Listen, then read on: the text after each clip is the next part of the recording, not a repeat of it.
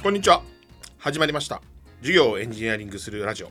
この番組では、えー、よく何をやっているかわからない会社と言われるカルタホールディングスの、えー、技術や組織中にいる人の雰囲気など、えー、ゲストを交えカジュアルにお話ししていこうという番組です。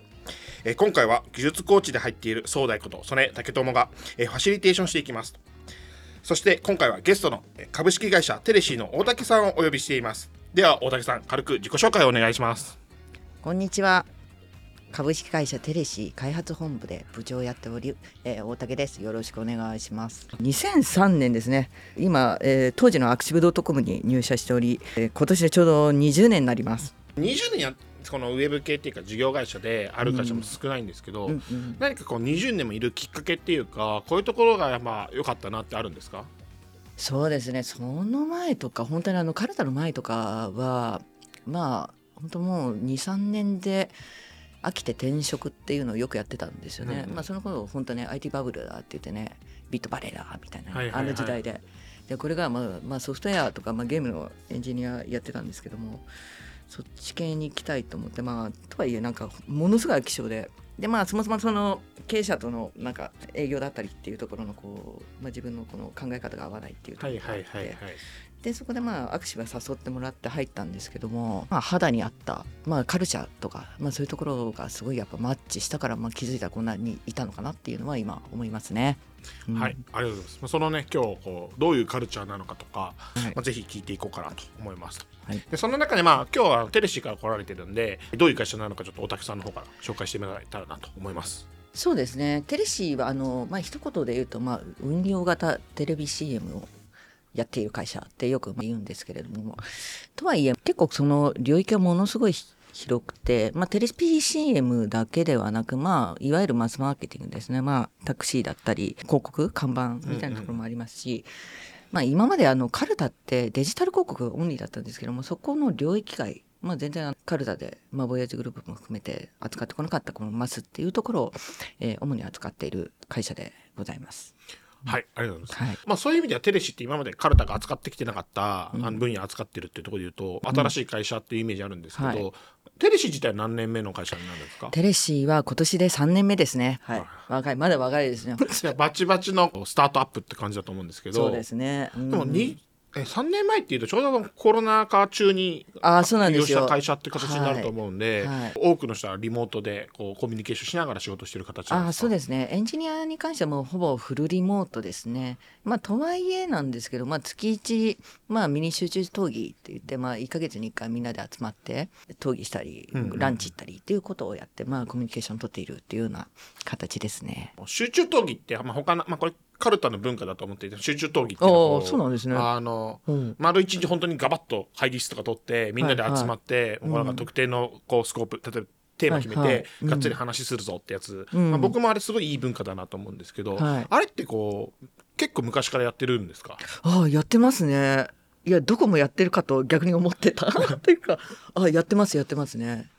まあなんか集中討議まあ区切りもあるんですけども一つのテーマでやることもありますしまあそれこそ複数のテーマにわたって、まあ、これからやらないといけないこととか、まあ、使用細かいところの使用を決めないといけないところとかも交えてリモートだと難しいところホワイトボード欲しくなってくるじゃないですか。っていうところがねあの結構微妙な意思疎通意思決定をみんなでこう、えー、合わせたいっていう時にやっぱり役立つのとあとケプトね。ケプトとかはもうもうみんなでガーって集まってちょっとクォーター振り返ろうっていう時とかも、うん、その時のタイミングでやってたりしますね。うん、はいはいはい、ありがとうございます。あの集中討議はエンジニアだけじゃなくて、うん、他の例えば営業の人とか、うんうん、事業責任者の人とかも全員集まってやると。エンジニアの場合はもうエンジニアだけでやってますね。はいはいはい、はい、その辺も結構こうチームというかカラーが出るなと思っていて、うんうん。うん、あのケプト例えば僕今ずザックスにいますけど、はいはい、ザックスも急振り返りあるんですけど、うん、ザックスなんか結構リモートでやってたりとかするので、うん、その辺は結構会社によってあの、うん、カルタって一つの会社の中でも事業会社によって結構カラーが出るところかなと思っていて。で僕も、あのスクラムイベントって言われるようなその振り返りとか、はい、あのチケットどうするとかあの辺の話は集まった方がやっぱやりやすいなと思っていて、そうなんですよね。まさにそうなんですよね。まあ一周とか、まあ、その辺のチケットの棚卸しとかってやっぱなんかみんなでバッてその場で話しちゃった方がうんやりやすいかなと思うんですよね。まあ、あとテレシってまだエンジニア13人ぐらいしかいないのではいはいはいはい まあ集まった方がまあまあ、うんうんうん意思疎通しやすいって、まあ、ザックスとかもメンバー全然規模が違うからね。ね。はい、今まあ、チームごとになっちゃったり、あもうそうですよね。うん、のでそういう意味では確かにこう、カルタの、まあ、前回うん。鈴木さんとお話しした時も言いましたけど、いろんなね会社のサイズだったりフェーズが違う会社があるっていうので、うん。こうやっぱスタートアップで、えーしっかりバリュー出したいっていう人にもテレシーみたいな会社があるし、ある程度もその成熟したソフトウェアの上でこう、運用をしっかり回したいみたいな時はね、ザックスなんかもあるので結構こういろんなカラーあるのは面白いのかなと思いますと。そんな中で、テレシーが例えばまあザックスとかも広告ですごいこうハイトラフィックとかが結構カラーだと思うんですけど、テレシーのカラーとかあとテレシーのビジネスの面白いところってどんなのがあるんですか？そうですね。あのまずザックスとかはね本当もうまさにあのハイトラフィックのビッグデータって形だと思うんですけどマス広告ってあの逆にもうデータ全くないんですよね。はいはいはい。特にあのテレビ誰がテレビ見てるかログデータあ取取れないじゃないですかそもそも。うんうんまあ今だとあのインターネットテレビあはいはいインターネットと決戦してるテレビのログとか取ってまあ分析する手法があるわけですけどそれもサンプリングなんですよね。はいはいはい全データの全ユーザーのその視聴ユーザーのデータが取れるわけではないのでじゃあどうするかっていうともう結構あの原始的戻ってまあいわゆる時計的手法的なものを取っていくってことが多いんですね。なるほどね。確かに。言われてみれば僕もそのデジタル系ずっと続けてきたんで、例えば行動分析とかって、JavaScript で取ったりとか、はい。Google Analytics で取ったりっていうのは当たり前だったんですけど、ん。そういう意味ではその技術的なアプローチの違いっていうのはもちろんあるなと思ったんですけど、はい、そうですね。でもう一個ふと思ったのはやっぱそのインプっていうかそのやっぱ身近度はやっぱテレビの方はうすごいこう身近というか はい。見る人はたくさんいて、はい。まあ、全然こうこう世代が違ったりとか、はい。刺さるこの範囲も使ったりとかして、うん。こうなんていうんですかねこう社会に対するインパクトみたいなの大きいなって印象あるんですけはい、まさにあのテレビ CM テレビ広告まあテレビですね。デジタル広告だと例えば1000万インプってどのくらい期間で出すかっていうと、うん。まあ1週間とか、まあ、出稿量によるんですけどもまあそのぐらい期間で出すと思うんですけどテレビって本当一発なんですよね。はいはいはいはい まあ、視聴世帯例えばまあ関東とか、まあ、そういう大きいエリアとかでここ打つテレビ CM 打つともう、そこに対しての影響度という、まあ、インプレッションというか、まあ、視聴率なんですけれども、まあ、やはりかなり大きい影響が与えるので、まあ、ログ分析というよりも視聴者に対してのインパクトを与える影響、まあ、クリエイティブとかそういうところも含めてかなり顕著に出るっていうのは、まあ、見ていてすごい面白いところだなと思いますね。テレビの影響度ってやはりすごいなと思うところですね。うん。そういう子は確かにあの他の広告会社さんたくさんありますけれども、うん。あのカルタの中でも多分ザックスとかフラクトとかうん。ありますけど、それとはまた全く別の切り口っていうのはカラーかなっていう感じはありますね。そうですね。いや例えばあのメーカーさんがなんか新しい商品でかここでまあ思いっきりこの認知を増やして、まあ、知名度上げたいという場合に関してはやはり一発が大きいテレビ CM とかっていうのは、うん。やはりいいなっていうのは思いますね。うん、なるほどなるほど。逆にそんなテレシだからこそっていう技術的な課題とか難しさみたいなのあったりするんですか、あもうまさにログデータが取れないので。はいはいはい、まあ、いわゆるまあ推定方式になっちゃうんですよね。まあ、確実にこの人が見たっていうところはわからないのでどうしても時系列のデータ時系列分析を使った、まあ、推定方法を取るっていうことになっていていうのはありますね。なるほどなるほど。その例えばまあ推定でこういろいろやっていくってなると、こう生のデータの分析っていうよりは、こう推論であったりとか、はいはい。あ結構こうコンピューターサイエンスのテクニックがこう必要なところっていうのが多いのかなとか、はい。あと数学的な技術が必要なのかなと思っていて、ただこう PHP が書けるとか Go が書けるとかじゃなくて、ん。結構しっかりあのアカデミックな知識いるのかなと思うんですけどそんなことはないんですか？そうですね。例えばまあ今テレシーではまあ2つ大きいアルゴリズムで動いて、まあ、時系列分析系と,、まあ、えっと枠推定っていうところで、まあ、MCMC、まあ、MMM の応用技術を使っているところもあるんですけれども技術的なところに関してはまあかなりアカデミックな、はい、まあそうですね、あのテレシのこう特徴っていうか、まあ、大竹さんの特徴だと思うんですけど、はい。あ結構ガリガリにアルゴリズムをかけるっていうのはやっぱすごいなと思っていて、まあプログラミングができますって言ってもこう、フロントエンドのねコードをかける人とか、まあ、僕みたいにこのパフォーマンスチューニングが得意な人とかいろいろパターンあると思うんですけど、結構こうテレシのエンジニアの人、あのみんなゴリゴリの機械学習とかのアルゴリズムかけるみたいなタイプのでかつコードもかけるみたいな。そういう人が多い印象ですね。ではないんですよ、うん。まあでも本当に得意不得意もあるしあのまあ本当に ML 系の、うんうん。ML 的なまあアルゴリズムわかる。でコードもできるっていう舞台とあと本当にフロントエンドもそうですしサーバーサイドっていうエンジニアもいますし、そこはまあなんか両みんな得意不得意のとこ合わせていワンチームかなっていう形では思ってますはいね。はいはい、うん。なるほどなるほど、全然はないです。うん。それでいうと今13人ぐらいのエンジニアっていうことだったんですけど、やっぱもうみんな得意分野があってそれぞれこう任せながらやっていくって感じだと思うんですけど、まあでもやっぱカルタの特徴ですけど、やっぱこう少数精鋭ってイメージが結構その事業会社の中ではあって、はいはいはい。でテレシーとかそこはどんな感じですか？やっぱ少数精鋭でやっていこうって感じなんですか？えー、とやっぱスタートアップって、まあ、テレシーだけではないんですけどカルタとかでやっぱあの新しい事業を始めるとか、まあ、スタートアップの時点ってやっぱ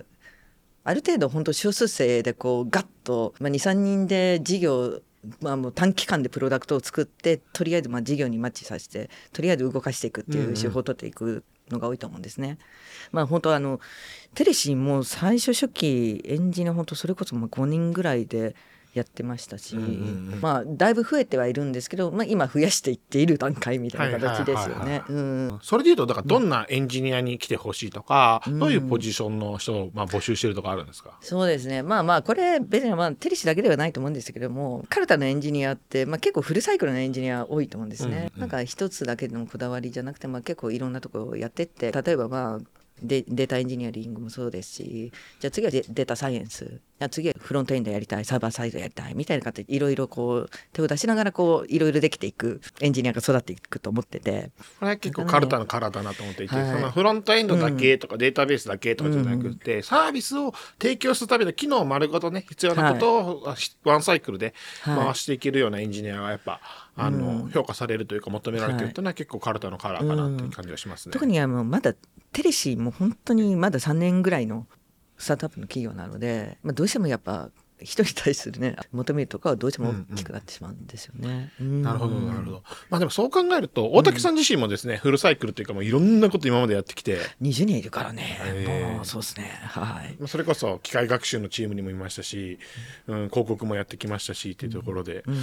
大竹さん自身にはどういうことがこういやりたいとか好きとか最近こう面白いとかあったりすあるんですか？あなるほど。基本的にあの私すんごい飽き性なんですよ。であのあと新しいこと好きなんですね。うん。でまあぎ自分が触ってない技術とか触る時がやっぱりものすごいモチベーションがあるんですよ。はいはいはいはいはい。で最近だとやっぱ生成 AI 系もそうですし、はいはいはいはい。あとうちであの AWS じゃないですか基本的に多いとこ。ろ、で最近あの GCP とか触ってて、うお面白いなみたいな。とかまあそういうところもゼロからなんか触っていく時とかあなんかうん違うコーセルサービスとかをこう触って自分でこう技術として入っていくっていう時間がある時はものすごい楽しいですね。これ未だに楽しいですね、いや素晴らしいなと思っていて、うん。あのまあカルタってそのもちろん若い子も多いんですけど、まあ、僕今そのまあちょ先日39になったんですけど39でちょうど多分真ん中ぐらいかちょっと上ぐらいで僕より上のエンジニアの人もたくさんいて、ん。で僕より上の人がこうやってね、新しいことをどんどんやりたいとか、これ面白いよねって言ってくれるのってすごい刺激的で、なんか本当に一生エンジニアやっていける会社だなっていうのはすごい強い印象あるので、それから結構カルタっていうかもう、まあ、もちろんテレシもそうなんですけどカラーかなっていう印象はありますね。なるほどなるほど。それでいうと確かにテレシーが今スタートアップでいろんな技術、うん。うん取り込んだりとか、えビジネスよ横展開いろいろ広がっていくフェーズなんで、はい。そういう意味では刺激がたくさんある。そうですね。フェーズですよね。これからこれから何ができるか。まあマークモの領域で、まあ、技術もそうですし、まあ素晴らしい営業あのビジネスプロデューサーたちもいて、まあ、一緒にねそこを掛け合わせていいものを作っていきたいと思うところなのでこれから道を開拓していくみたいな感じじゃないですかね。そこが楽しいっていうのは、あまあ、僕もそこすごい好きなフェーズなので、よくこうね、自分がやりたいけど、こうビジネスの都合上できないとかじゃなくても、自分がやりたかったらもうガンガン自分で進めてリリースしていこうみたいな、うんうんうんうん。そういう勢いがね、出していけるフェーズなので、そこはすごい楽しいところかなと思いますよすね。なんか本当あのやりたいなと思ってるのが、まあ、最近はなんか見ないんですけどももう本当に雑な MPP いっぱい作って、はいはいはいはい。なんかもう本当あの雑に試してなんか3日ぐらいでみんなで作って「はいはいはいはいやー面白いねダメだったね」みたいな。これビジネスになんかつながっていくんじゃないかっていう、まあ、そういうところをこううまくつなげていきたいなっていうのはすごいやってますね。うん。いやーいいですね。3日で MVP 僕めちゃくちゃいいなと思ってて、うん。いい思って今、はい。やっぱ最近ちょっとその最初のリリースのクオリティを求めがちで、そうそうそうそう。ですよね。そうなんですよ。あの特に今スタートアップの時点ではいいんですよそれ。うんうん。あこれ持論です、はいはい。持論です。これは持論ですね、いいんですよもう本当にあの最短で上げてそれがビジネスになるかどうかっていうのをビジネスプロデュースのメンバーと一緒に見て、いけるかどうか。もうダメだったらもう潰す。クリオリティとか極端な話ね。本当にどうでもいいと思ってて、とはいえまず自分使ってもらってどうかっていうのをやっぱ届けて一緒に評価するっていうのがやっぱ大事だと思ってるんですね。これもう昔からそうなんですよ。私の考えだと。なので、まあ、品質、まあ、ある程度ね本当、うん、プロダクトをリリースして、まあ、それがまあ実際に運用してお金になっていくって段階でも品質とか求めればいいと思ってますしそのまでの間とか、まあ、そういうのも、えー、と大事にするけれどもその他にもチャレンジするとこっていうのでも3日とか1週間でもうガンガン上げていく作って潰すみたいなところは、まあ、チャレンジしていきたいところですね。まあ、やってますけどはい。いや、めちゃくちゃいいなと思って。そういうスピード感で、やっぱまあ試していける、事業のね、チャレンジしていけるってところが、まあ面白いところだし、最近のね、こう、事業会社さんだと、やっぱこう、一発で当てようって気持ちが強すぎて、サンクコストがすごい上がっちゃうイメージあるので、ここは結構僕、すごい頑張ってほしいなと思っていますし、面白い、魅力的ななところだなと、テレシの文化の中で思いましたかね。はい。ということでですね、ちょっと前半戦ということでですね、えーテレシの文化と大竹さんのですね、キャリアのところを、まあ、深掘りながら、いろんな文化の話してきたんですけども、えー後半戦はですね、より、えーどういうキャリアがあるかとか、どういう、えーチームの魅力があるかみたいな話を聞いていこうと思いますので、前半戦はここで終了となります。ご清聴ありがとうございました。